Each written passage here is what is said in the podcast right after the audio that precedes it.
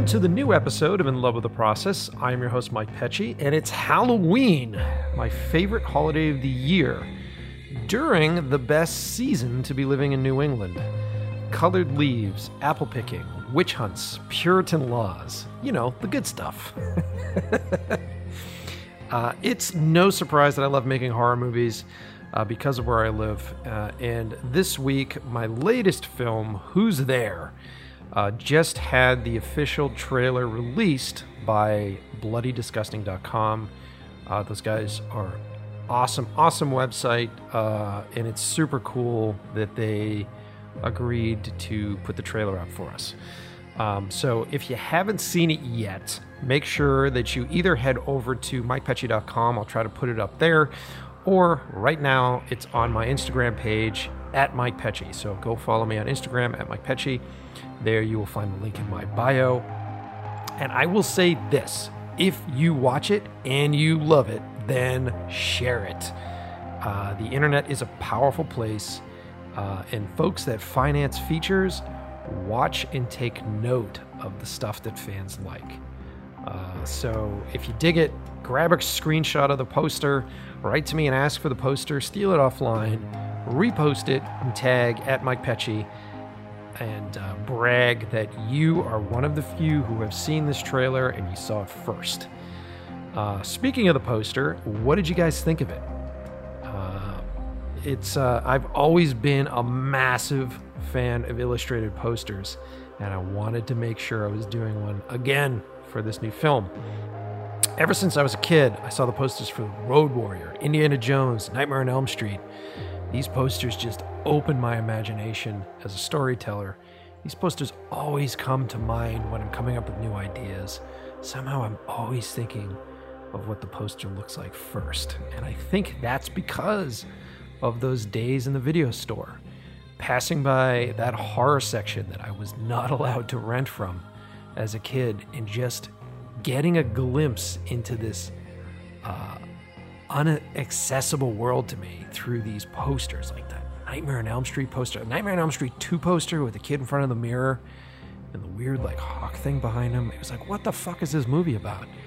Uh, and I love that about movie posters. Movie posters have this ability to take uh, whatever world that I was able to afford to shoot on film and just blow it the fuck up because the restrictions are just in the imagination alone.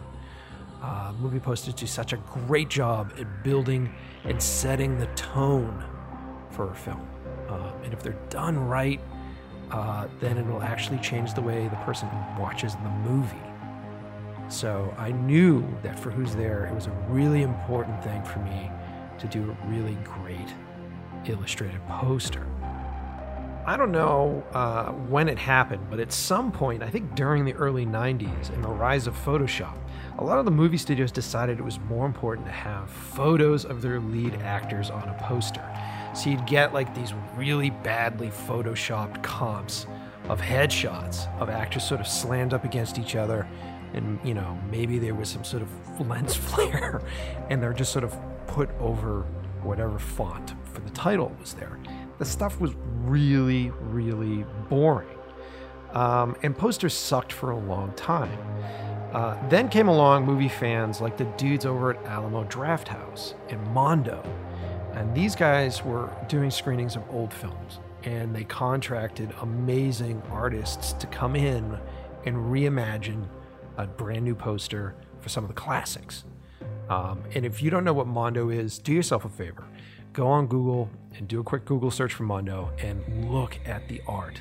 I mean, these guys do like really limited edition uh, uh, presses of these posters that are very expensive um, because they're collector's items. Um, and just the imagination that these artists have in re- rethinking how to market uh, a movie that we've seen and that we love.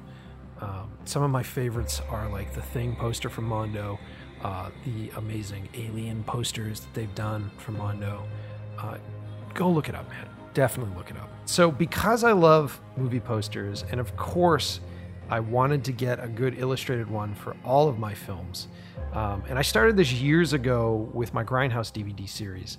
And I hooked up with an amazing artist, Um, Yasmine, I think her last name is Putri. I've never asked her in real life because we've only communicated through the internet, which, by the way, the internet is a great fucking place when you want to reach out to artists. And uh, I haven't written this for my intro, but I'm just going to go on a side tangent here. Um, if you got a great project and you got a really good idea, um, look up the artist that you really respect. If you want to make a good poster for your film, go find the artists that make the posters that you like and write them an email. The cool thing about artists is that they usually aren't rep. They don't have agents or management. Most of the time, they don't have that. Um, and they're very accessible. And so, if you've got a great idea, if you've got a great project, if you're a cool person, uh, these guys get back to you. And when they do get back to you, they often want to be involved with the project if they believe in it. So, yeah, like what I was saying before, I hooked up with this artist, Yasmine Putri, years before she became one of the top artists at Marvel. Uh, she ended up going on after she did the work for me, uh, like a, about a year, a few years later, and she became like one of the hottest cover artists at Marvel, uh, which is so cool. I'm so proud of her, and I'm so proud of the work that she's done. Um, and then I also started uh, a private film club here, very inspired by what uh, the dudes from Alamo Drafthouse were doing, and I wanted to do it on a smaller local scale. And so uh, me and Tony started up uh, what we called sub called cinema, where uh, we would go and rent one of the local theaters here and screen our favorite movies we were kids. So like we would screen Die Hard, we screened Lethal Weapon, we screened Predator. Um, and I just reached out to a bunch of artists that I really admired and asked them if they wanted to create posters um, stuff that we wouldn't sell, but it was just stuff that we would hand out to the audience members that showed up to our screenings. And one of my favorites still, and I'm looking at it right now, is an amazing Lethal Weapon poster uh, for Lethal Weapon 2, actually, that uh, my buddy Derek Ring did, which is this really cool illustration of the back of a toilet and a bomb in the foreground uh, with the uh, Boom You're Dead written on the toilet paper next to it. it's such a nerdy poster, and I fucking love it. And I have it full size here in my house, and I'm the only one that has it. so you can tell what a nerd I am for illustrated art. So back into this year, back into what I'm doing for Who's There. I knew that I wanted an illustrated poster for this, and I needed something really special. Um, something more than just vector art, and something that really caught the eye of my Instagram fans. Um, and now I mentioned earlier that I like to pick up these Arrow Blu-ray DVDs from a uh, from now and then. Um, so I mentioned earlier that I like to pick up these Arrow Blu-ray DVDs, and I had picked one up called Rage of Honor strictly because the cover was awesome. Uh, the film turned out to be okay, you know, but uh, that is the power of this cover. I couldn't get it out of my mind. So I did a little digging, and I found out that this dude Matt Griffin had drawn it. Um, and uh, going through his portfolio, I found countless images that I had already randomly liked on Instagram. I mean, his work with neon colors is amazing, his layouts were strong and simple, and so I knew I needed this guy. So I dropped him an email, and that's exactly how the creation of the Who's There poster and my relationship with today's guest began. Matt Griffin is a graphic designer and illustrator, an all around cool guy from Ireland. Uh, and on today's episode, we talk about our love for illustrated movie posters, uh, how his career changed drastically from video production to becoming a full time artist. Um, and he gives great advice on how to stay motivated, stay inspired, and be a smart freelancer. Um, so if you're at home and you're feeling a bit lost and you don't have any new ideas and you're thinking about maybe getting out of the business, then do yourself a favor dig into that Halloween candy that you're supposed to be giving out to the kids, uh, throw in a set of those noise canceling headphones, sit back and enjoy the new episode of In Love with the Process.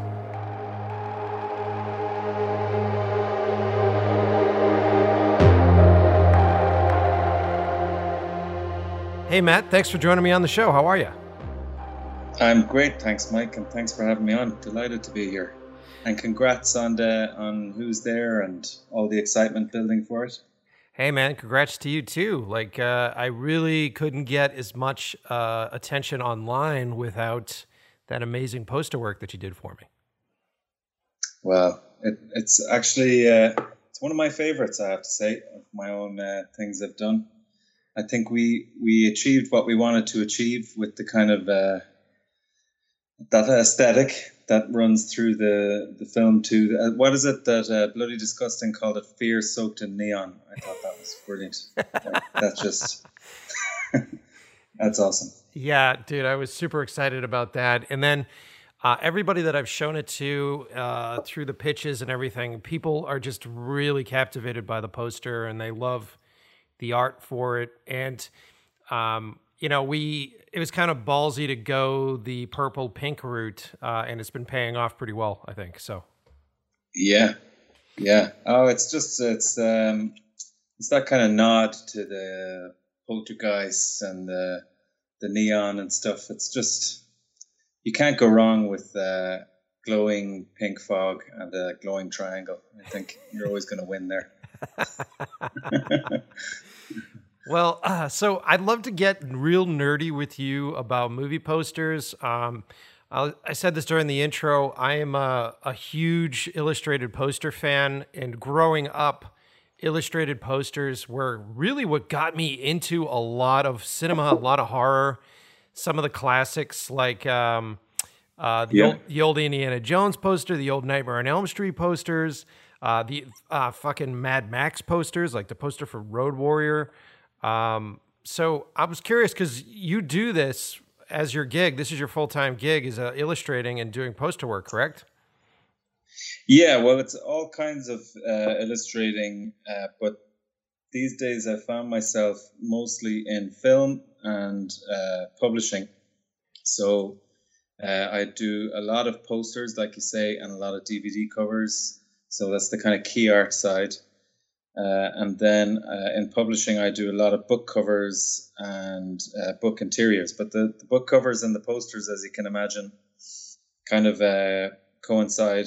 There's basically a mixture of typography and illustration that so, I love. Uh, so, how did you get started? How did you get into it? Uh, it's it's a long, oscillating path to illustration. uh, but uh, I don't know how far back you want me to start. I'll be quick, whichever, however far back you want me to go. But uh, I haven't always been an illustrator.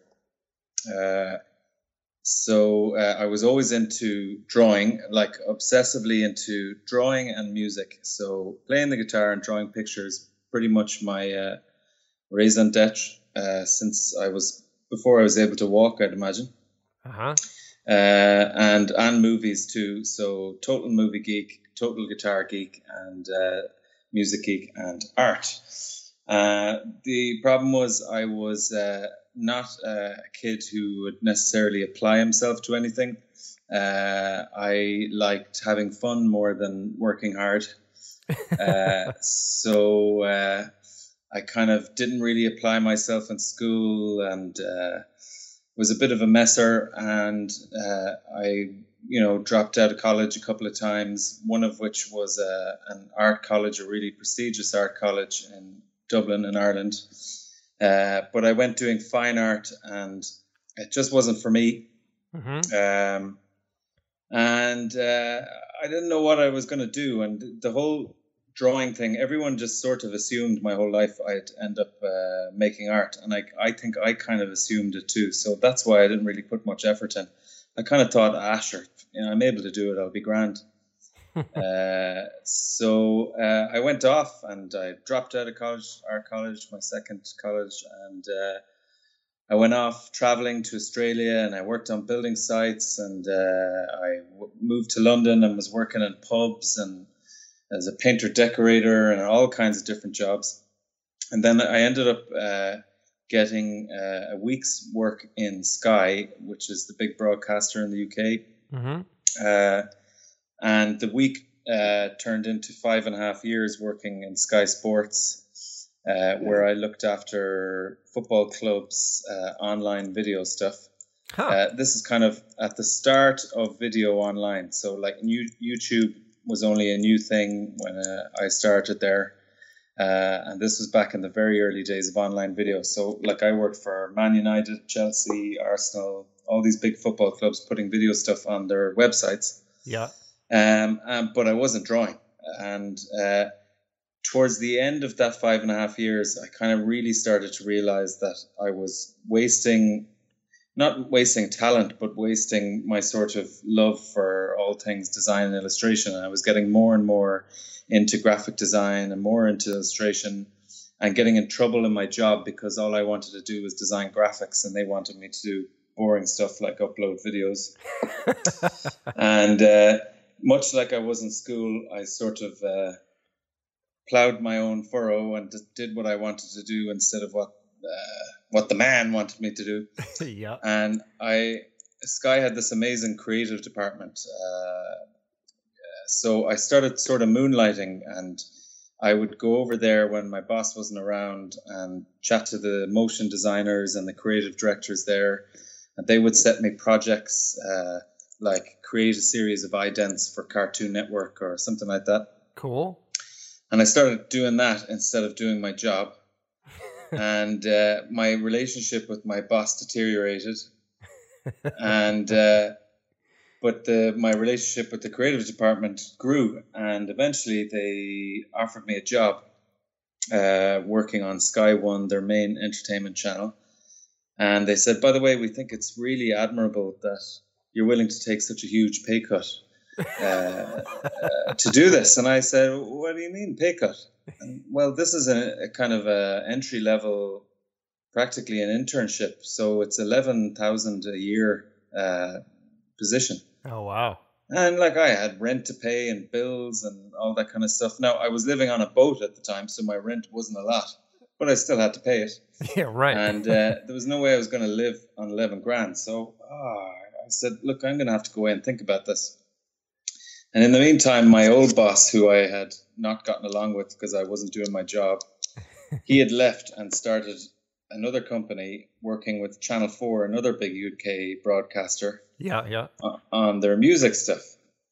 Uh, and he offered me a job at his new company, despite the fact that we were sworn enemies at the time. Because uh, he knew uh, I was big into music. And uh, I don't know, he, he kind of saw some potential in me that uh, I guess I didn't think he saw. So instead of the 11,000 a year creative job, I went and worked for him and Channel 4 Music uh, as uh, kind of a music journalist, uh, online content creator. So when Channel 4 did music TV, I would be there on set and interview guests and all that kind of stuff. Oh, cool. Go to the award shows and go to gigs and write reviews of gigs.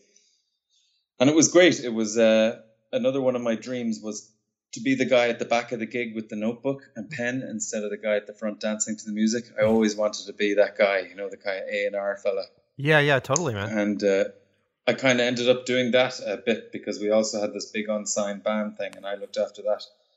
But the thing was, I wasn't drawing pictures, and my boss, who now I got on very, very, very well with, uh, kind of knew I wanted to draw more, and he would give me as much art jobs as he possibly could. He would have me designing T-shirts, and he, he did all kinds of cool stuff to let me draw, and uh, always really, really appreciated it.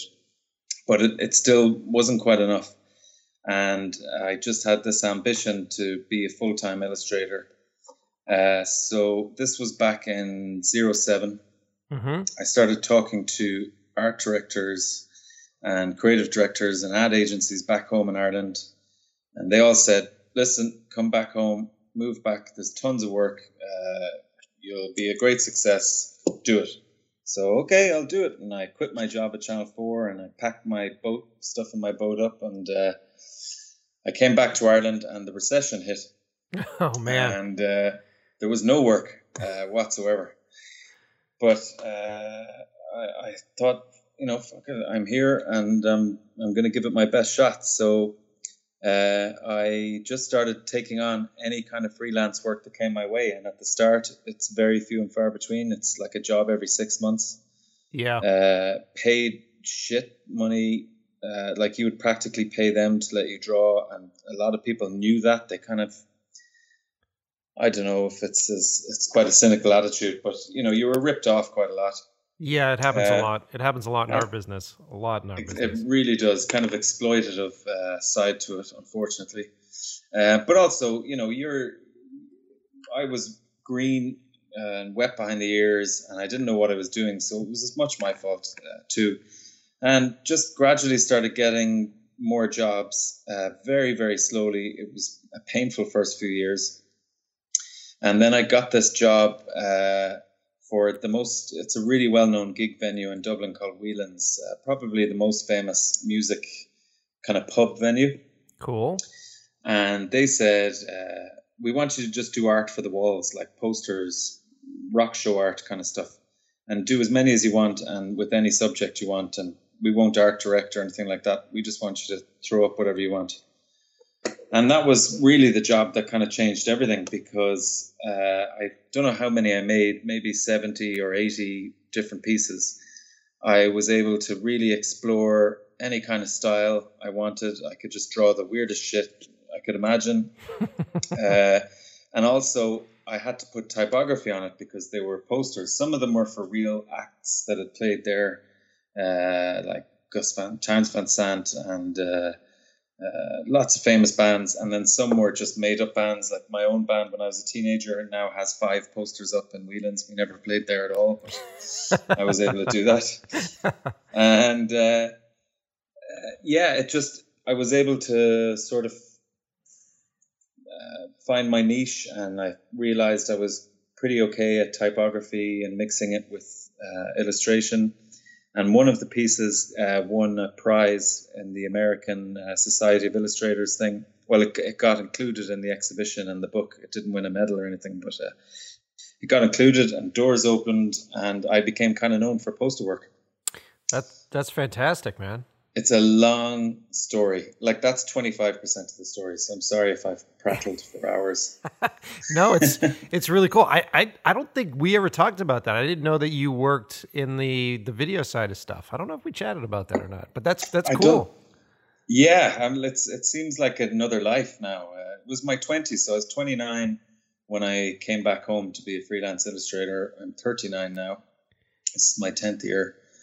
Um, so, but it really does seem like a totally other life. Like also added to the fact that I was in my twenties as an Irishman in London, having the best fun ever.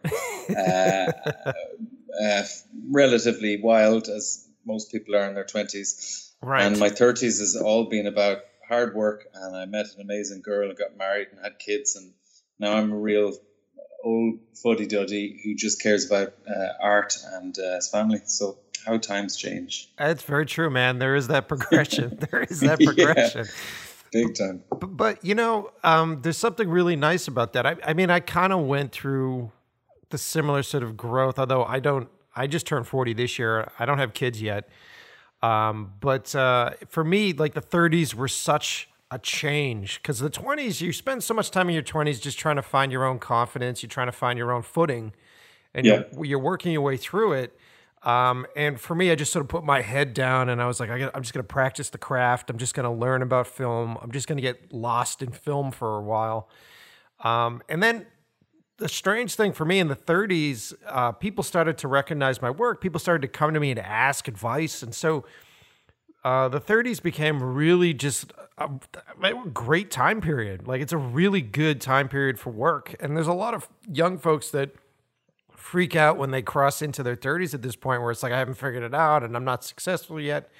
I, I really think the 30s is the is the time for that. That's if you have a passion for something and you're young enough right now and you you don't know if it's worth the risk, definitely take it because the I, the 30s have been the best. They were the best 10 years that I've had so far, man. They're they're yeah. phenomenal. Phenomenal. 100% agree. Yeah. I mean, your, your 20s should be about uh, doing anything and everything. You know, it used to be the case of, you know, in our parents' generation, when you were 19, that's it, you're grown up.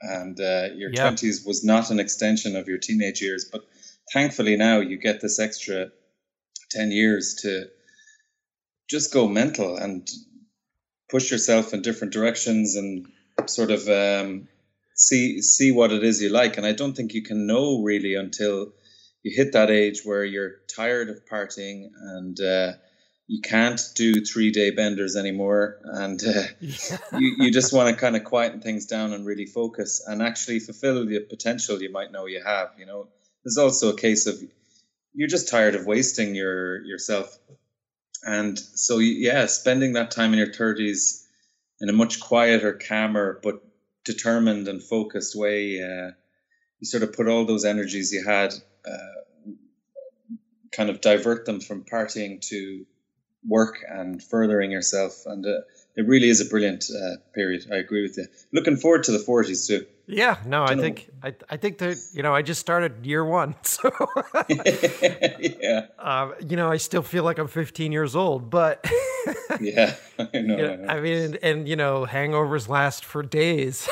oh, it's just not worth it. It's crazy. Yeah, man, it's it's nuts. yeah, like uh, yeah, and everything hurts, and also you become noisier. But I've realized uh, as I near, I'm going to be 40 in April what I've noticed is I'm a lot noisier when I do stuff. Like I mean, tying your shoelaces. Very true. Very true.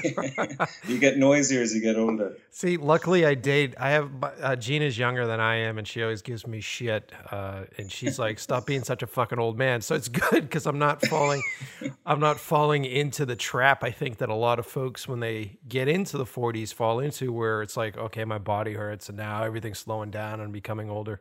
I've always tried to surround myself with younger people just because that energy is so infectious and it's there's I, I, often feel like there's that battle of not becoming that that crusty old guy that's on the front porch just screaming at kids you know? Screaming at the world. Yeah, uh, oh no yeah. You gotta hold on to your your youth too but uh I don't know. It's it's sort of finding the balance, isn't it? It's it's much calmer. You sort of you, you're you're not afraid to be yourself either. I think when you get older, you kind of yeah. You know, there's less pretense about everything. It's just ugh, look, take me as I am now at this at this stage. I'm not here to please you. Yeah, and, and then scream scream at them. Yeah, exactly, exactly. And there's something really nice about that level of confidence. And I think it's just that time and experience where you know, you've been a freelancer for for years, and I, I have too. And and in the beginning, when you're freelancing, it it always seems like the most impossible thing. You know, it's like I'm waiting forever for a check. Oh my God, how do I survive without money? How do I survive without all this stuff? And after yeah. after doing it for me, I've been freelancing for about 18 years, and after doing it for that long, you just know it comes in cycles. You understand that um, you know, sometimes work comes, sometimes it doesn't, sometimes inspiration comes, sometimes it doesn't, but you just have to push your way through it. And yeah. you fall back on that level of confidence that you have in yourself and your work and your craft.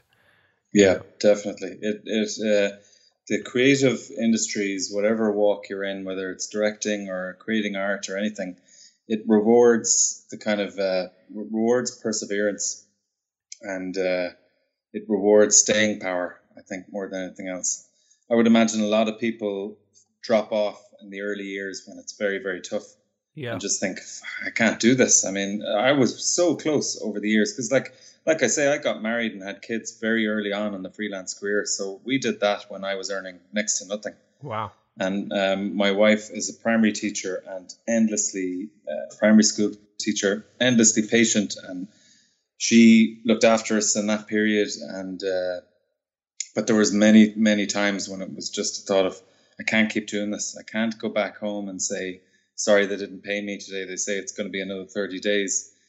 You know, I'm I need to get a fucking job and and what am I going to do? You know, do I go and work in a shop or something? Uh, so thankfully, uh, it never came to that. It came close, but never did. And then the jobs become more frequent and.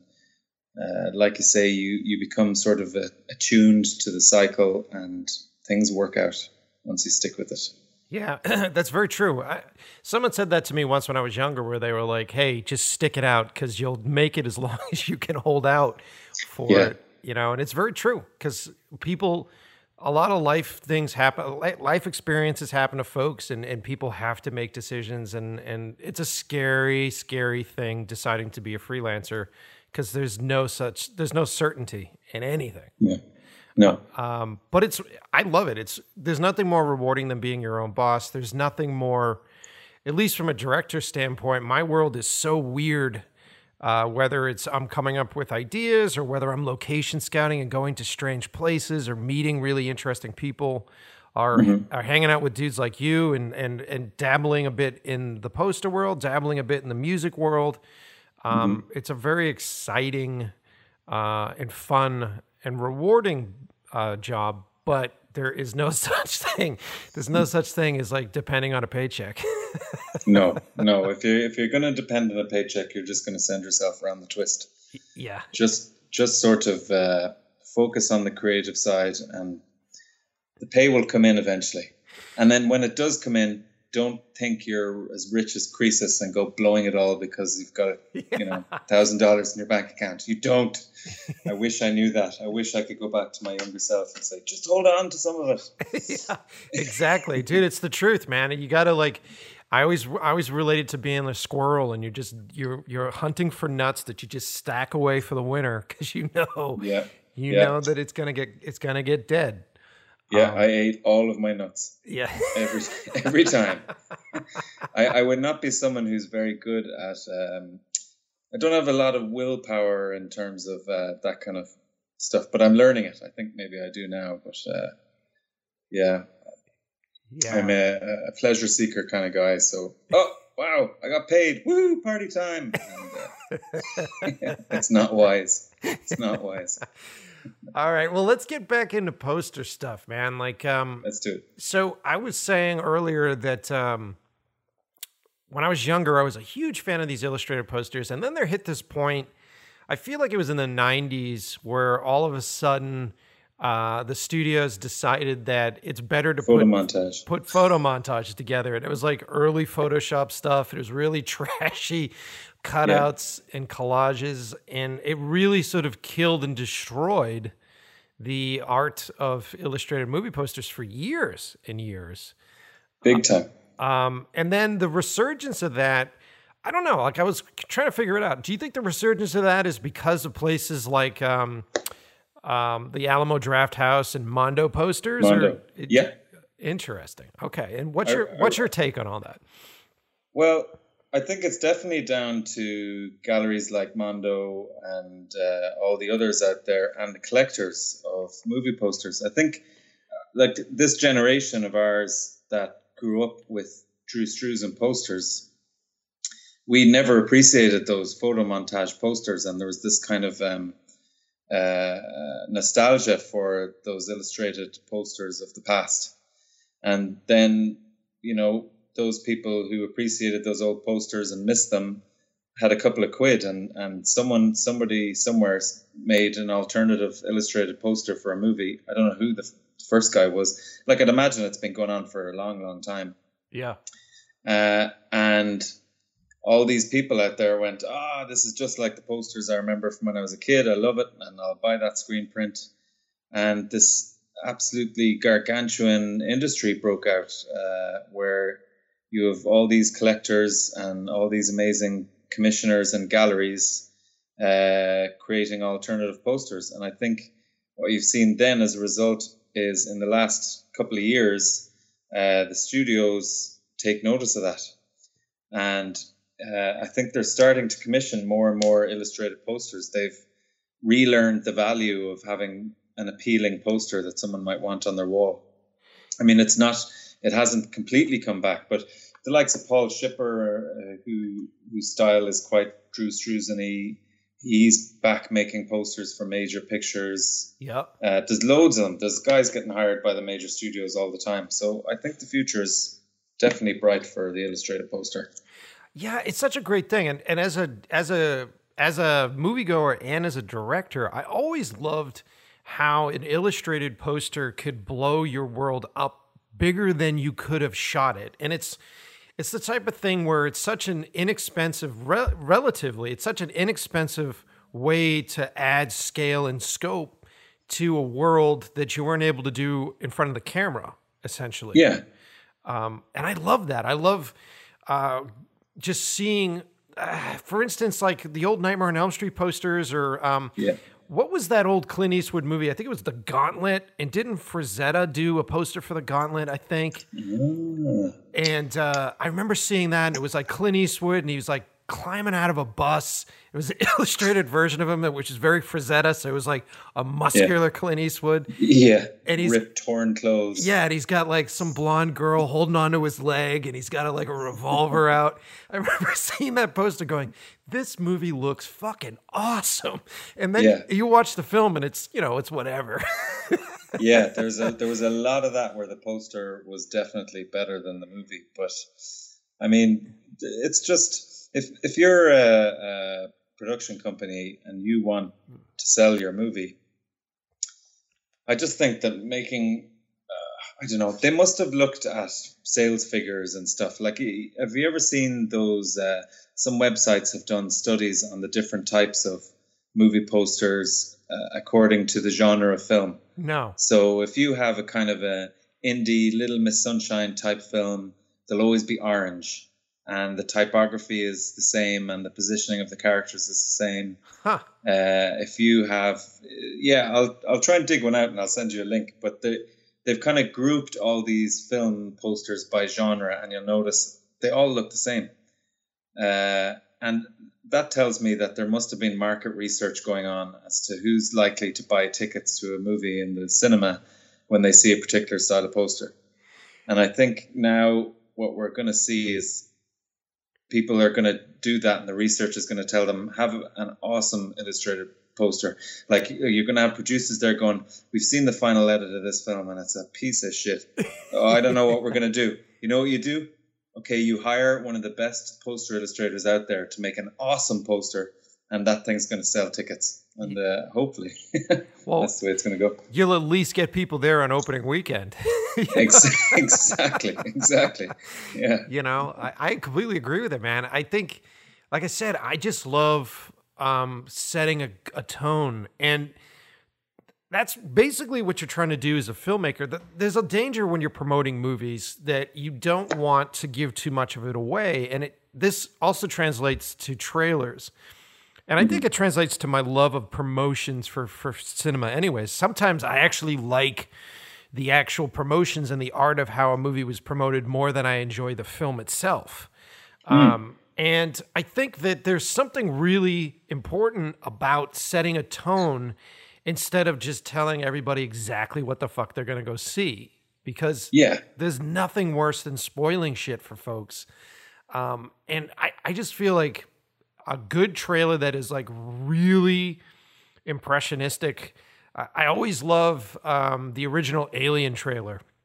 Yeah. Where they shot that egg thing on the table, which wasn't in the movie. It was like obviously they hired some other company to just shoot this egg thing that they slowly rolled the camera over this miniature and then uh, did this montage cut with no dialogue and just sound effects work of the scariest little moments that happen in that movie.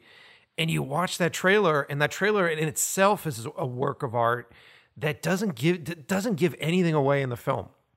Yeah. Um, yeah. And that even with their poster for the first Alien, which I think was photography of miniatures, um, it was just so perfectly done where it set the fucking tone for this thing. And yeah, and even the movie uh, kind of, you know, the reason it was so scary is because you, you didn't really see the alien until uh, until late on. You know, it's that classic thing of horrors of sort of hinting at letting the viewer's imagination scare them before you do. Yeah. Uh, I mean, it's it's it's something definitely missing, both in terms of marketing the film and in terms of the movies too. I like when I see a big CGI monster or ghost or something, I'm I'm gone. I'm sorry. I, maybe it's my age or something, but CGI doesn't matter what they do; it just doesn't scare me. Whereas you hinted something with a big drooping bit of acid slime coming out of a hole in the ceiling, and I'm going to start getting nervous. well, I think that's an interesting byproduct of that time period. I mean, there's the there's the famous stories, the infamous stories of Jaws. And the reason mm-hmm. why you didn't see the shark is because I couldn't get the fucking thing to work. Yeah, yeah. And and the same thing with Alien. I've I've heard uh, interviews with Ridley Scott, and uh, he, you know he's like there's a fucking guy in a suit running around and i you don't want to see that and so for him he's always been a genius with lighting and atmosphere and in darkness and finding those moments. And if you notice, anytime you see the alien, there's usually some sort of fucking strobe lighting going on or something else just to to disguise the fact that it's a really skinny dude in a rubber suit. Yeah, brilliant genius. Uh, That was my first uh, R-rated film, and I was uh, I was seven, about six or seven years old, and my oldest brother was babysitting me, and this was the first and last time I think he ever babysat me. And uh, he said, "Okay, look, I'm just going to put on a movie for you." Okay, brother. Uh, oh, I'm going to put on this one. And I looked at the box, and I, over here, R-rated films are called 18. You'd have the age limit written on them. okay. And I was and Mark, it says 18. I don't think I'm meant to watch that. Ah, you'll love it. You'll be, you'll be fine. and he put it on, and it was Alien. And uh, I absolutely loved it. I loved every. I think I watched it about three times in a row. And uh, that explains an awful lot of my current uh, imagination is a little bit on the dark side. I think that's probably the root of it. Yeah, it's it's fun, dude. I had very similar scenarios when I was younger, and I watched movies that I shouldn't have watched when I was a kid. Uh, and, and everybody's worried that you're going to grow up and become a serial killer. And I think it's quite the opposite. I think when you do watch that stuff, you grow up to become an artist. Yeah, yeah, exactly. Because exactly. I, I mean, for me, I miss that moment. I miss that initial scare. I miss, you know, I- I mean, it's Halloween today. It's Halloween, and this time of year, I remember being a young kid and sort of sitting around and watching a lot of horror stuff that I wasn't allowed to watch. And, and you'd pop, you'd pop in like Nightmare on Elm Street, or you'd pop in like Dreamscape, which I watched the other Yeah. day, and it, Yeah. it scared the shit out of me. And the older I get, the less that I get those scares. And if I, I if I feel it for a moment, like if I'm watching a movie and I get goosebumps or I get chills, I just savor it. I just try to like Yeah, yeah. I try to contain that moment. And uh, as an artist myself, I just want to give folks, and I guess my audience really is young people. I really want to give folks that initial scare that. I- I just and I want to just at the end of it just go savor it, enjoy it, like enjoy this Yeah. thing before you become too old and fucking jaded that you're gonna forget how to get scared. You know? Exactly, exactly. Oh well, who's there? Most definitely gave me that. Oh, good. Like, uh, when you first sent me, uh, when we first started talking about the poster, Yeah. And you sent me the cut, uh, I was cursing you watching it because uh, where I work, uh, where my studio is, is about a two hundred year old building, and uh, it's I'm above about three floors of antiques, and it's very very cool. But during the week, there's nobody here. There's a cafe downstairs, but the antique space is closed. And on a dark, wet, windy day, I crept up through three floors of creaking old antiques, seeing figures in the corners that weren't really there. And then I came in and I had an email from you to watch this and do the poster. And I started watching. I sat there and ah, for fuck's sake, this is scaring the piss out of me.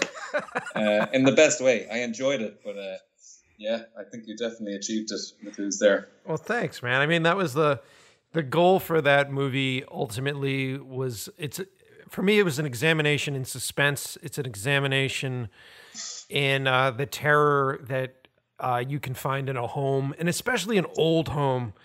Um, I don't know if you've ever been out here to New England in the U.S. Um, but I, I would say that it's probably the closest to what Europe is like as far as because it's our what like our oldest area for such a young country. I mean, the house Yeah. that, that I live in was built in like the late 1800s, early 1900s. So for us, that's old. That's old, you know Yeah. And um, I, like I love that about New England, and I that, that was one of the best things for Who's There. When the movie finally comes out, you'll see that we shot this thing in this house that was built in the early to mid 1800s, and it was such a huge change from what the script was because initially our script was like a, a couple that lives in an apartment. And what a lot of studios want these days is relatability. So they, they want it to be every everybody's neighborhood every place you know that's why it was so fucking successful it's like how do we connect with as many people as possible so we can make billions on this Yeah, fucking right. thing and so, you know, our initial intent was like, hey, we'll do this in an apartment and we'll sort of do that. We'll we'll make it really simple. And I always have a I always have a problem with that.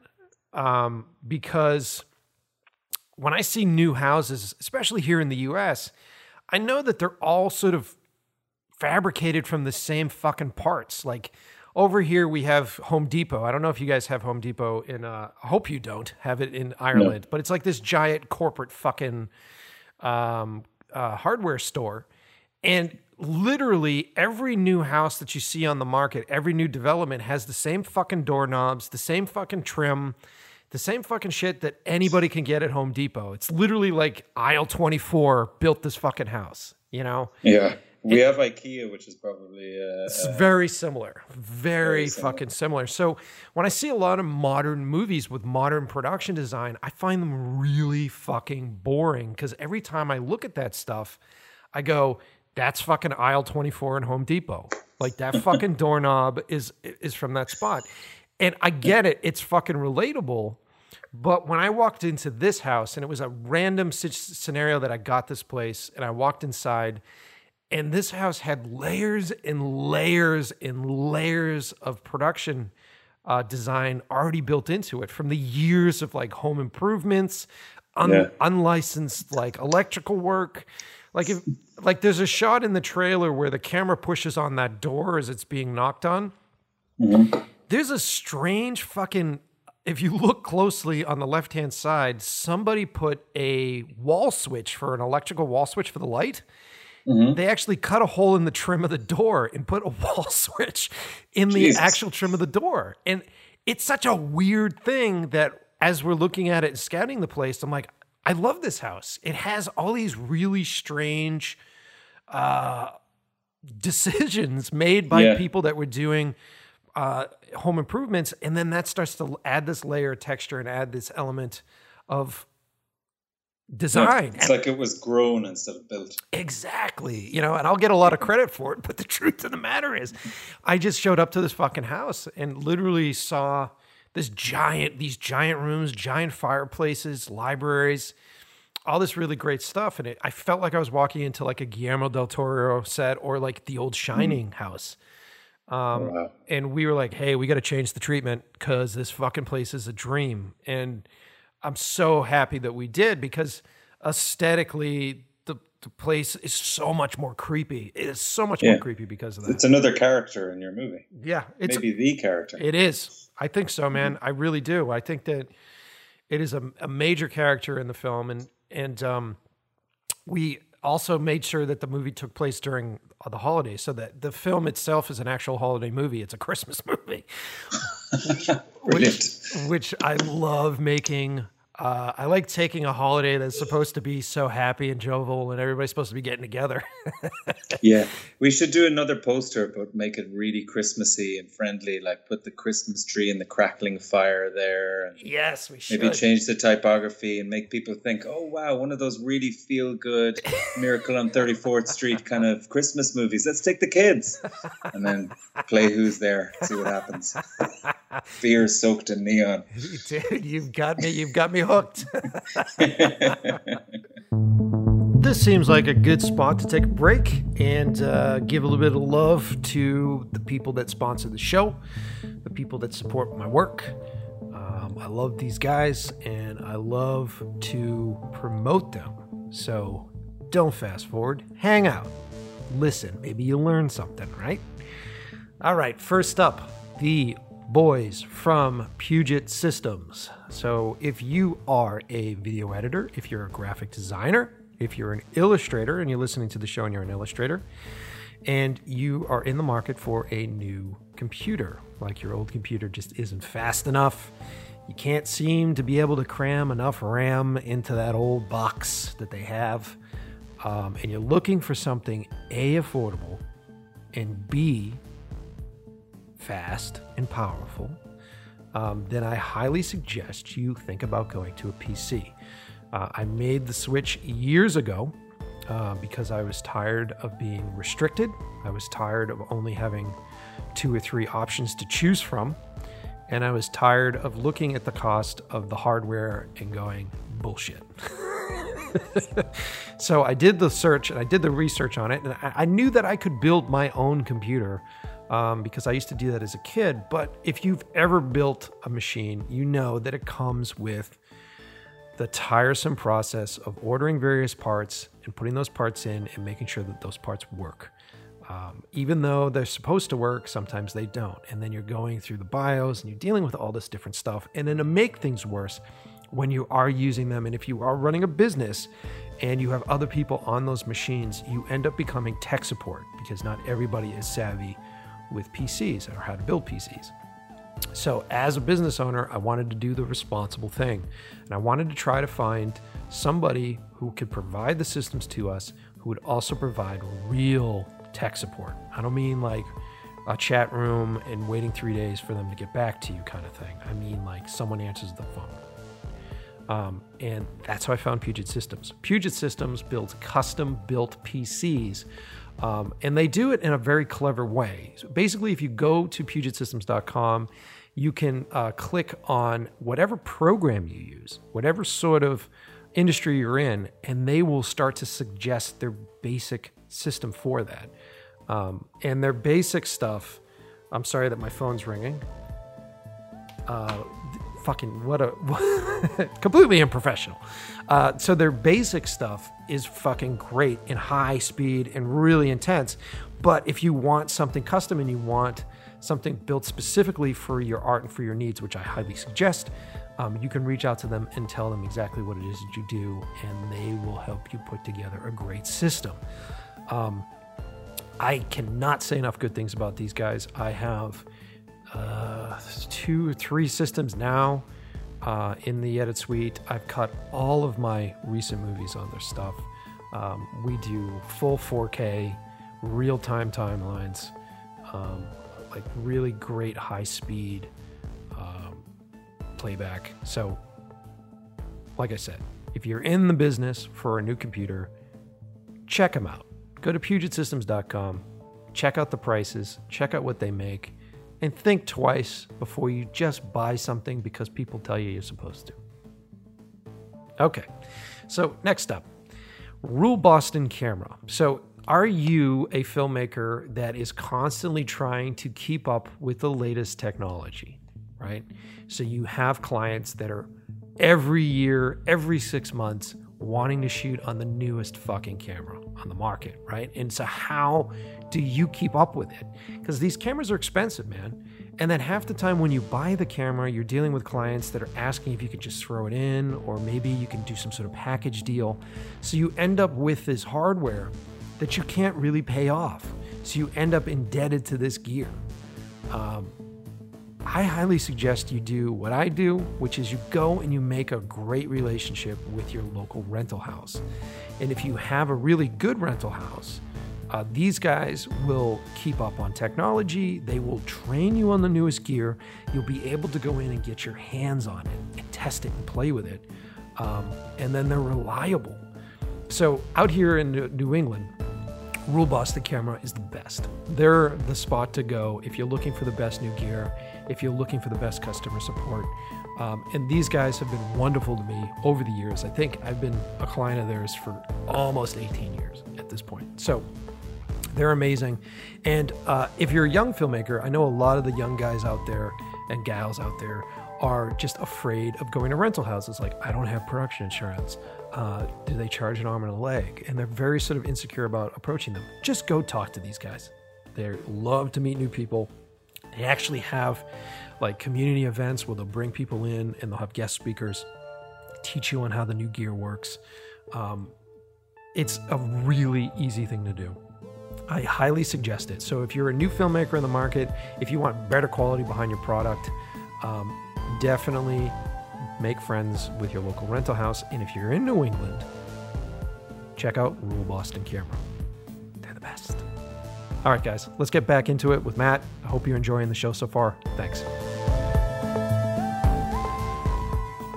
Let's get into a little bit of how we met. So I saw your work for Arrow. So you did uh, posters for Arrow DVDs, correct? I've I've done yeah I've done seventy seven covers. Uh, Jesus. Well, covers, uh, booklets, uh, that kind of stuff. But all in all, it's seventy seven so far, and counting uh, pieces of art for Arrow. Yeah, they've been a, an absolutely amazing client of mine. And, and, what are some of the big titles that you've done stuff for?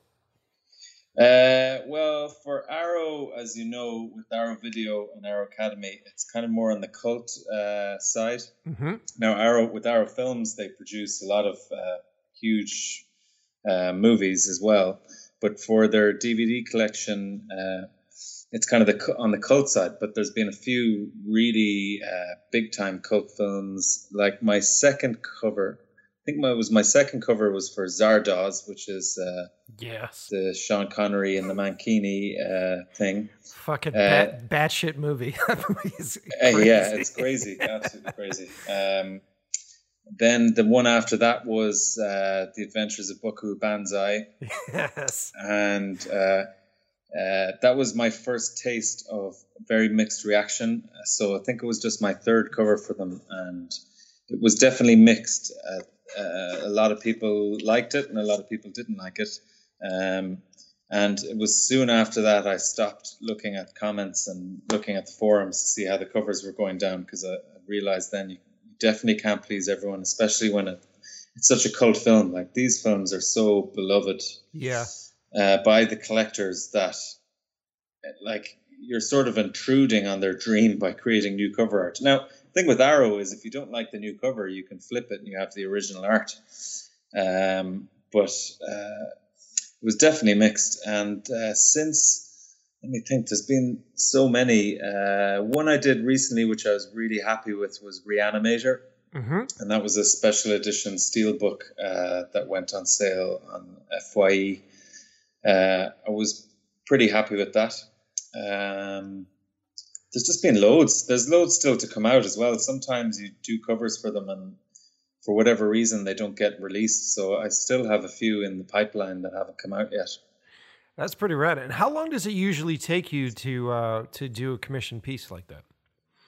Uh, so it kind of depends. Um, I, I have the sort of same process every time, uh, which is uh, I'll watch the film uh, once, definitely through, just through, straight through, and then I'll watch it again, uh, taking screen grabs, um, not to use necessarily. Like sometimes they're used as reference, all right, but uh, like there can be screen grabs of anything. It's just as ideas pop into my head, or if I think a certain shot will will generate some kind of idea. I just take hundreds of screen grabs as I go through the film, Mm-hmm.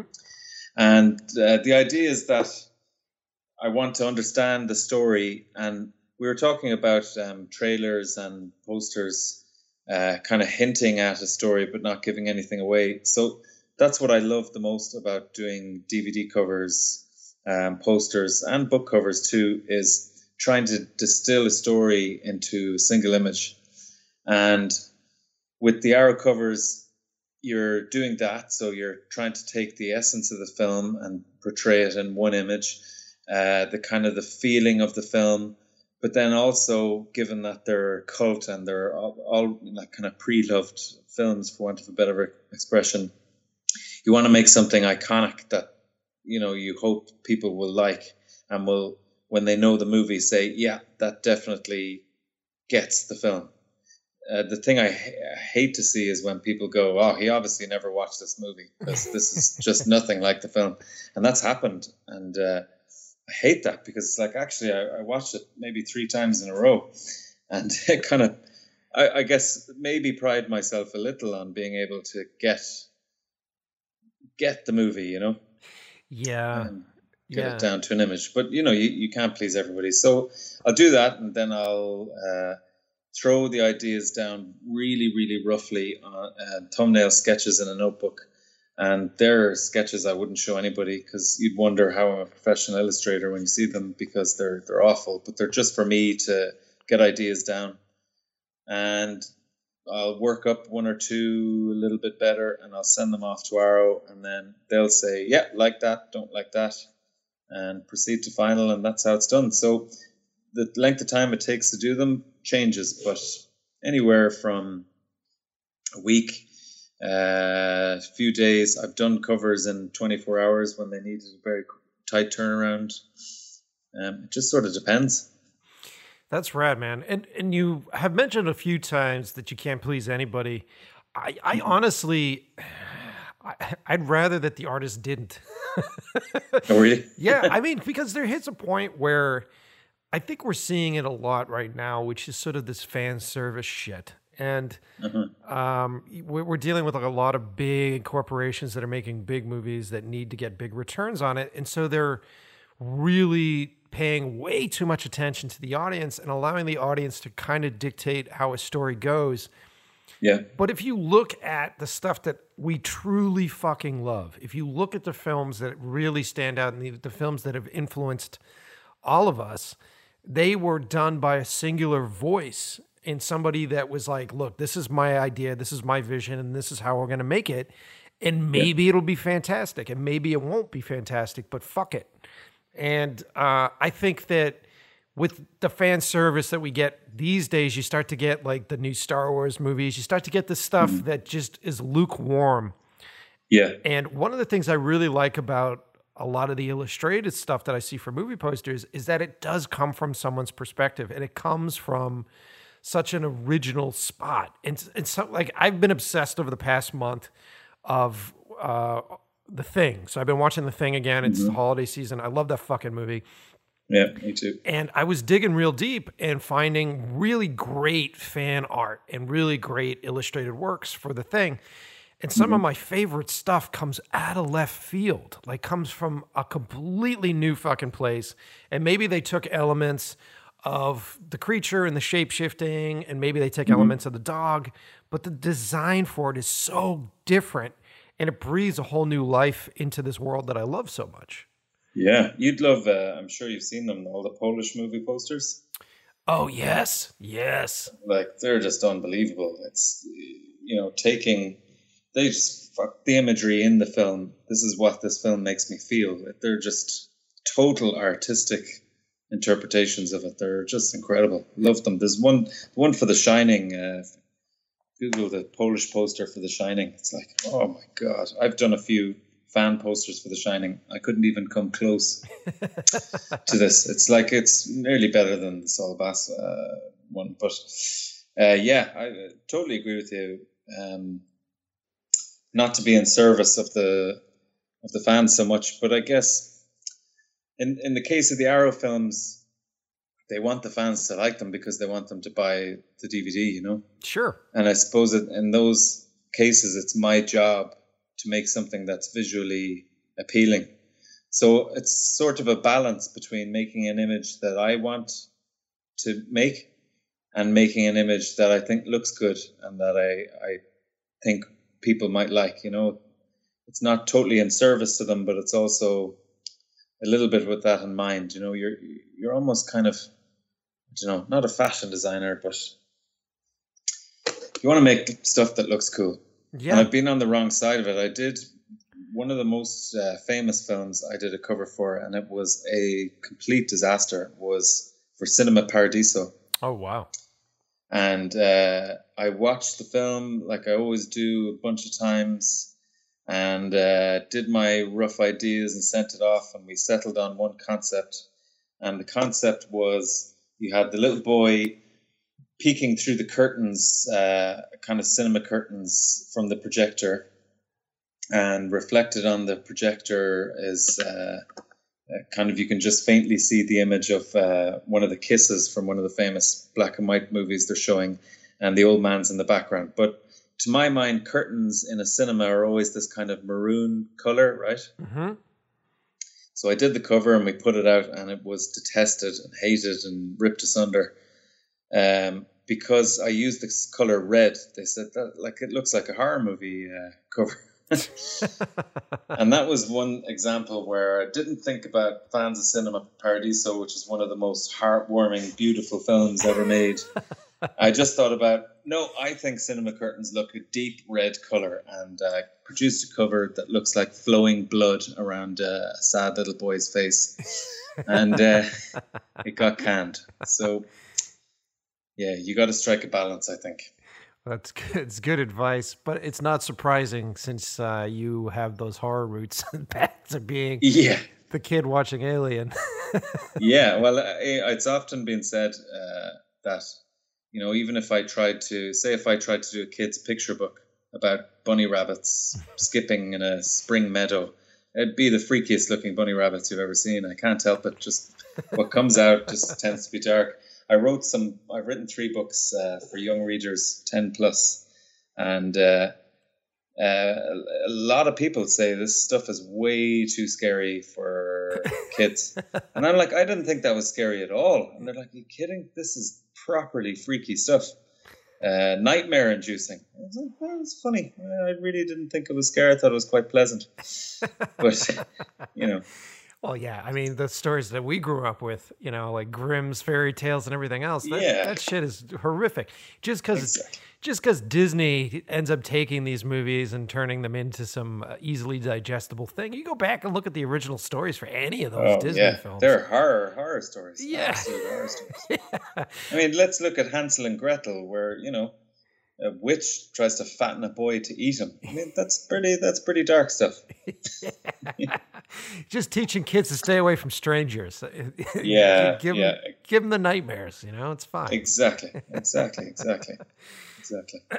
so, all right. Um, so now you, so you're still working for Arrow. Um, is there any client that you really want to work for that you haven't worked for yet? Is there any? Is there? Are you still trying to hit like a big spot? Um, in terms of clients that I'd love to work for, for I've been really lucky in that I can list people like Warner Brothers and Disney and that on my client list. Mm-hmm. Uh, I want to work for them more. You know, I guess that'd be more of an um, ambition. Um, like I, have set up this new company now, so uh, which is really putting all the focus on marketing for movies and TV, a creative studio. Uh, and so, definitely in that sense, I want to work with all kinds of productions, small and big, uh, to get that going. Um, but my burning ambition is no longer kind of based around who I work for, unless it's maybe Steven Spielberg or Scorsese or something. But uh, no, it's it's more about I, w- I just want to make cool shit. That that's fundamentally what it comes down to. And even this new company, uh, Voyage it's like it's not so much saying I want to make marketing assets for your movie or your TV show. It's saying I want to make the coolest possible shit for your movie or TV show. You know, whether it's the poster or whether it's a marketing campaign or whether it's using virtual reality or augmented reality or something, I really want to push my own personal skills. I want to hire people who have other skills that I don't have. And I just fundamentally want to make really cool stuff. And if that's for uh, a big production company like Warner Brothers or someone, or if that's for an indie, I, I really don't mind. It's just I would like to take the work on to a sort of a new level, and start doing some really really cool stuff. That's awesome, man. That's really cool. That's the burning ambition. And then uh, in terms of the pub- publishing book side, which I still work a lot in, and I do an awful lot of book covers. Again, similarly, I've worked with all of the big publishers and still work with them regularly. I'm very lucky in that sense. And there are one or two projects that are dream projects for me to work on in terms of books. Uh, there's a very, very, very slim chance that one might be happening. I can't go into any detail, but cool. If it if it does happen, uh, and the publisher is promising nothing, it's just an idea. But if it does happen, I'm going to retire and I'm never going to draw again because it's just it'd be impossible to to surpass how cool this would be. somehow, so somehow I don't, be- I don't believe you. somehow I don't believe you. uh, I don't know. This would just, it'd be very hard to, to get cool in this. It'd be a dream from a young age to do this, but sure, we'll see. We'll see. And yeah, I mean, that's it. I'm still ambitious and I want to work on great projects for big clients, but I'm just ambitious to make stuff that's the best I can possibly make. That's what I'm ambitious to do. And I mightn't even necessarily be drawing a picture. You know, I've done a lot of drawings over 10 years. Maybe it's time to kind of push it to new directions. Very cool, man. Very cool. I, you know, it's a it's a cool job, dude. It, like I'm when I was younger, I I trained because I thought I was going to be a comic book artist, and I I did the sort mm-hmm. of classical art training, and and I ended up ended up using those skills towards being a filmmaker and, and telling stories with a frame, but with with film and uh, video instead. Um, mm. But I still storyboard, and I still love the. I still love the little world that is just sitting down in front of a sketchbook, you know, and just letting your imagination flow through a pencil. And it's, it is.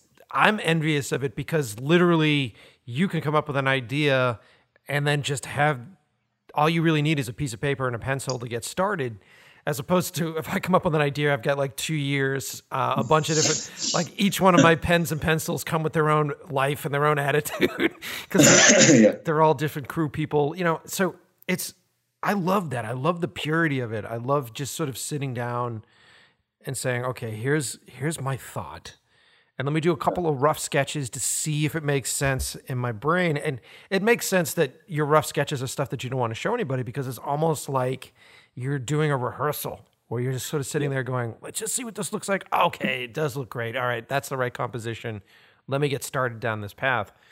Um, I love it, man. I, I've always been enamored by it. I've I still go into art stores and I'll pick up pieces of like I'll pick up charcoal or like erasers or it's, it's shit just so I have it to feel that sort of wonderful, tangible, physical thing that is illustration. Mm. I, I, love that. Yeah, definitely. I, I think maybe I'm probably in danger after ten years of losing the magical feeling of sitting down at my sketchbook. Um, it's very much um, like it's my job, and I'm. it was always uh, my dream, and it's a great job. I'm definitely not complaining. I could be back mixing cement for bricklayers, and I'm not. I'm sitting drawing pictures for cool book covers and movies and stuff, and it's amazing. But I do it so often, and I, I tend these days to work on so many projects that the kind of magical buzz feeling of letting my imagination off the leash uh, has been replaced by uh, ultra focused. I need to get this done by this time.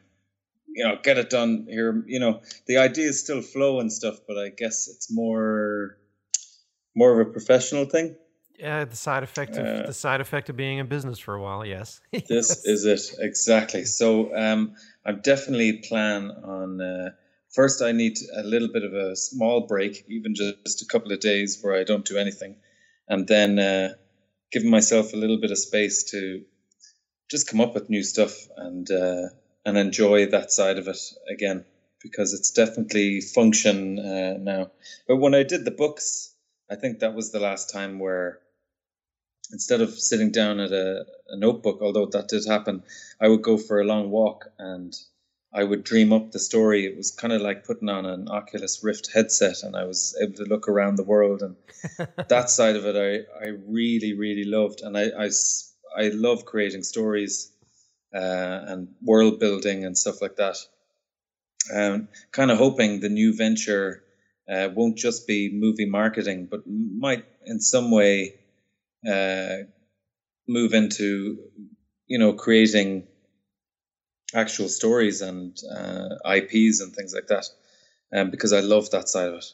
Yeah. I think rather than sitting down at a sketchbook with a job to do for a book cover and coming up with concepts, I'd rather go for a walk in the woods and dream up a crazy story, you know. Yeah. But that's just being spoiled now, I suppose. Uh, well, dude, it's it's it's you always have to remember because what ends up happening a lot of times in this business for a lot of the young folks that are listening to it you're passionate in the beginning because you have to be because you have nothing else so you, mm-hmm. you don't have any money you don't have you don't have clients so you are reliant upon your passion and then there's something really exciting about learning your skill and, mm-hmm. and you become passionate about that and then what happens is you create something that's really great or you come up with a style that's really fantastic and then you start to get hired to do that style you get to start you get hired to do that over and over again because yeah. people become fans of the work that you've done Mm-hmm. And so then you find yourself falling into a rhythm where you're just trying to hit these deadlines and, and make this stuff work. And you really need to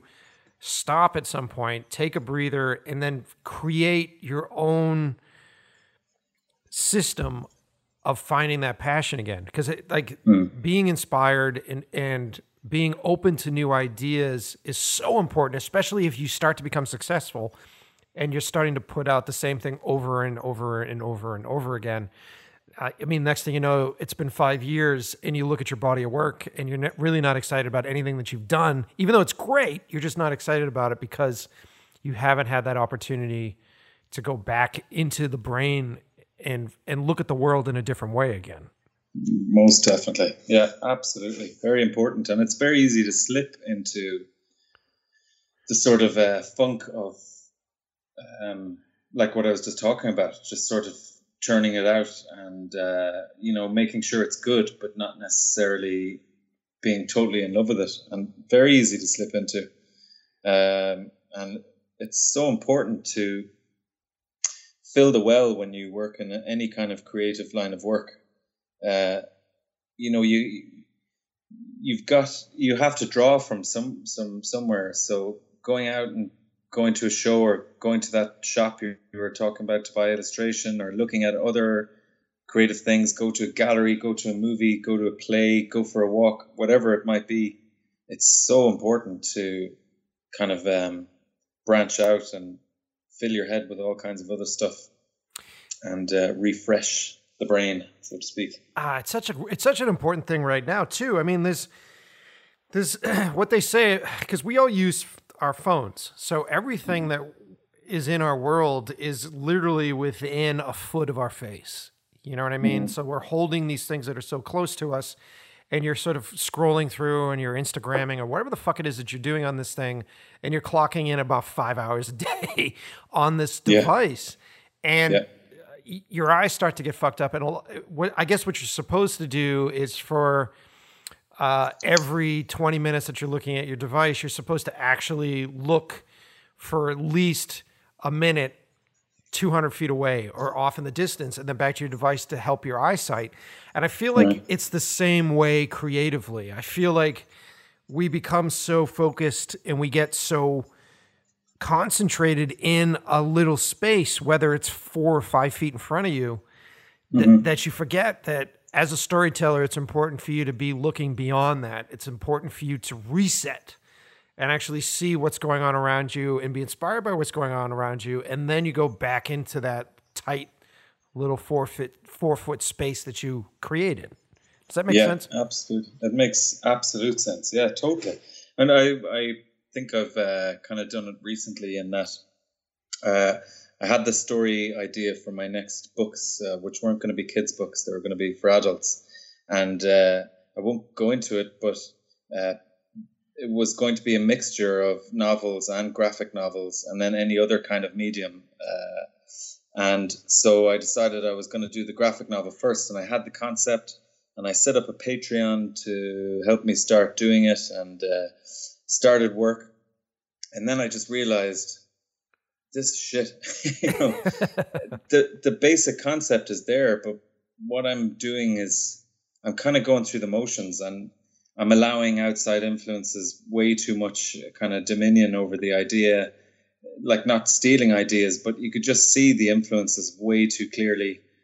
And I just realized this just isn't working, and I'm I think it's because I'm trying to push it out. Now, a certain amount of pushing ideas out has to happen, otherwise they don't come out at all. Yeah. But I just decided I need to stop this and not even think about it for a while and just let the imagination every now and again just land on it when it wants to land on it and come up with a new way of looking at it and not even give myself a time limit of when to go back to it. It might be five years before I return to the story. It might be five weeks. I don't know. But it definitely just felt I needed space from it in order to make it into something actually good, you know, and worthwhile. And I think you can apply that really across the board. Um, you can get tunnel vision, you know. Dude, it's such a weird. For me, when I was starting out, I was so concerned about getting ideas out quickly. I was so concerned about, uh, like, if I had an idea, I had to bang it out, and if it was if it was mm. coming to me, I had to make this thing work. And I was so focused on the technique, so I was mm-hmm. so focused on how to physically make things happen. And it took me a little while to realize this. And I think this was when we're getting back into crossing into the 30s game. Mm-hmm. Um, at that point, I realized that more than half of my job is reliant upon me being creatively inspired. and more than half of my job is reliant upon me being able to either come up with ideas quickly or gestate ideas long enough that they become something really great. Yeah. And so I found very similar to the way people would start weightlifting, I found myself just sort of doing mental exercises. I found myself taking ideas that I had and just sort of writing them down and leaving them in a book that I don't touch for like a year. And it just mm. sort of sits there. And it has paid off astronomically. And in the beginning, when you're doing it, you're like, well, this is a fucking waste because I'm supposed to be making things and I'm just putting them in a book and I'm letting them sit there. But I mean, a great example of this is my other film, 12 KM. Yeah. And, and thank you. And um, when I had originally heard about that Russian drill story, so I had heard mm-hmm. about that Russian drill story like two or three years prior to that. Right. And I was like, man, this would make a great fucking movie, and this would make a great movie that I I would want to shoot in Russian. And at that time, I didn't have any other inspiration. I was just sort of looking at it going, this would make a great fucking movie. Mm-hmm. And I didn't know how to pull it off. I didn't know who the hell would want to watch a movie that was in Russian. I didn't know any of that shit. And so I just let it sit and I put it away somewhere, never fucking thinking, ever thinking that I would ever go to it again uh, for anything other than maybe a bit of inspiration or character motivation or something else. And mm-hmm. after I had my head injury and after I went through all that stuff, that story just fit into the world that I was creating. It just fit into my attitude. It fit into what I was doing. And because of my life experiences that I had in between the time that I had heard about that story and the time that I had filmed it, it became a mm-hmm. personal story to me. It became such an important thing. And honestly, it's become the film that defines me at this moment. And mm-hmm. I never would have thought that back when I was having that conversation five years prior to it, sitting there going, "This would make a great movie, but who the fuck's going to want to watch it?" yeah. Wow. It's a good. It's a good example of how letting things. It's you let them settle, you let them age, you let them mold a little bit. Yeah. I think we're hitting this point where I usually try to wrap up the show. What um, and I usually ask my guests uh, for the younger listeners that are out there and they're looking for motivation and they're looking uh, to stay in this business or any of these art, artistic businesses, what sort of advice would you have for them? I mean, do you have advice for them on deadlines? Do you have advice for them on inspiration? Any sort of advice that you wish that you got back when you were in London in your 20s? Yeah, well, first on the deadlines, never miss a deadline. Um, that's very important. Uh, and be polite. And that seems such a simple thing, but like I, that's in my top three rules, uh, or maybe the top one rule is be polite and never miss a deadline. Because uh, when you are a nice and professional person to the client, they're going to come back and use you again, and you want repeat business, especially when you get a client that you like working with. Uh, so, yeah, missing a deadline and being good and polite is very, very important. Um, in terms of inspiration, like what we were saying before, give yourself space to soak up inspiration from all kinds of things. Uh, don't feel bad in a creative job if you have the time to take the day off and go to the movies or to go to an exhibition or to go to the mountains and take a walk in the wilderness. It's not uh, kind of slack time, it's actually fundamental for your job uh, to do that. Uh, so most definitely uh, give yourself time to get inspired by stuff. And uh, another really important thing is nobody is good straight off. Like sometimes there are people who are good straight off, but they're the exception, not the rule. You know, guys who come straight out of college and start working for major clients and get all the biggest jobs and uh, world domination.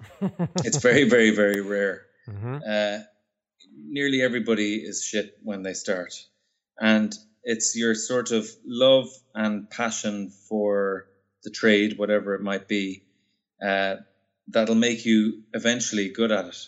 And you'll keep improving and you keep learning uh, the more you work. And across every walk of life, practice is what makes you good at something, whether it's playing a musical instrument or drawing pictures for a living. So don't be disheartened at the start when you when work goes down badly or when people slag it off or you don't think it's as good as you want it to be. You just keep chipping away, you keep practicing, and uh, keep improving. And also realize that that never stops. You don't all of a sudden reach a level and go, "Well, I've arrived now. Um, this is as good as I can be."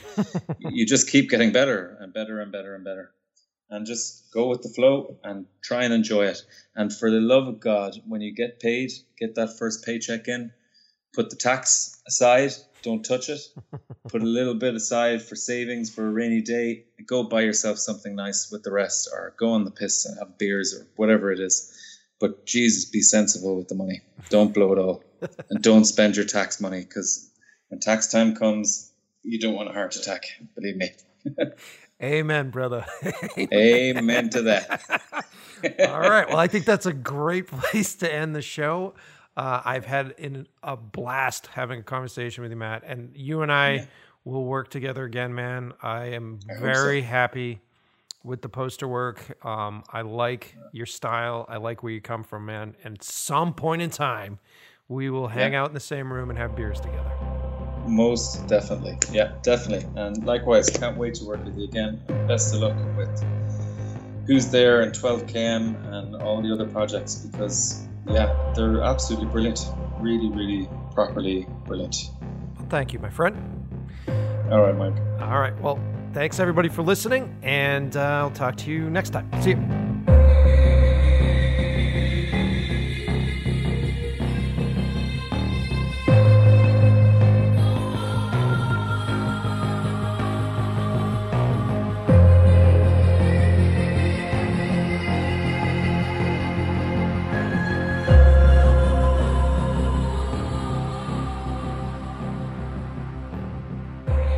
So I hope you guys enjoyed listening to this episode as much as I did recording it, and I hope you have a newfound respect for illustrated movie posters.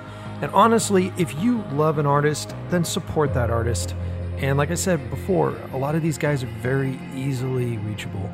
Um, if you want to know more about Matt Griffin uh, in his work, uh, you can go to two websites actually. If you go to uh, Voidonauts, which is the name of his new company. I don't know if I'm pronouncing that right, but it is V O I D O N A U T S dot com.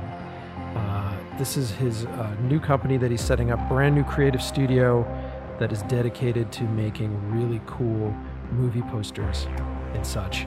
Um, and if you want to look at some of his older works, go to Matt Griffin online. So if you go to mattgriffin.online, uh, you can see a lot of his really cool stuff. He's animating some of it. Um, I'm a huge fan. And take note, guys, you have been listening to the new stuff from Code Elektro right now. This is off of his new album, Triads. Uh, I love him. He's the man. He's one of my favorite artists in the new retro wave scene. And uh, I don't plug him every episode. I need to plug him every episode because I love him so much. He does all the music for our show. Um, so definitely go check out Code Elektro. That is E L K T R O, Code Elektro. Uh, all of his albums are on every outlet Apple Music, Amazon, Spotify. Um, and I know on his website he's actually selling really cool vinyls and really cool merch. Um, I love him so much. He's a big part of how the show sounds. Um, and this new track pretty fucking cool. So uh, definitely check them out. And, uh, you know, I really appreciate all of your support and I appreciate you guys uh, following the show. We are now on Spotify. We are now on almost every podcast network out there. So there is no excuse why you can't listen to us. So uh, we're still on SoundCloud, we're still on Apple uh, podcasts, and we've added quite a few new ones to the list. So definitely subscribe, definitely keep us in mind, and follow me at Mike Pecci on Instagram, or and follow the podcast in Love with the Process POD on Instagram as well. That is where you can ask questions. That is where you can get uh, answers on the show. So I appreciate you guys listening as always. I cranked this episode out real quick to try to get it out for Halloween today. I hope you appreciate it. I love you guys.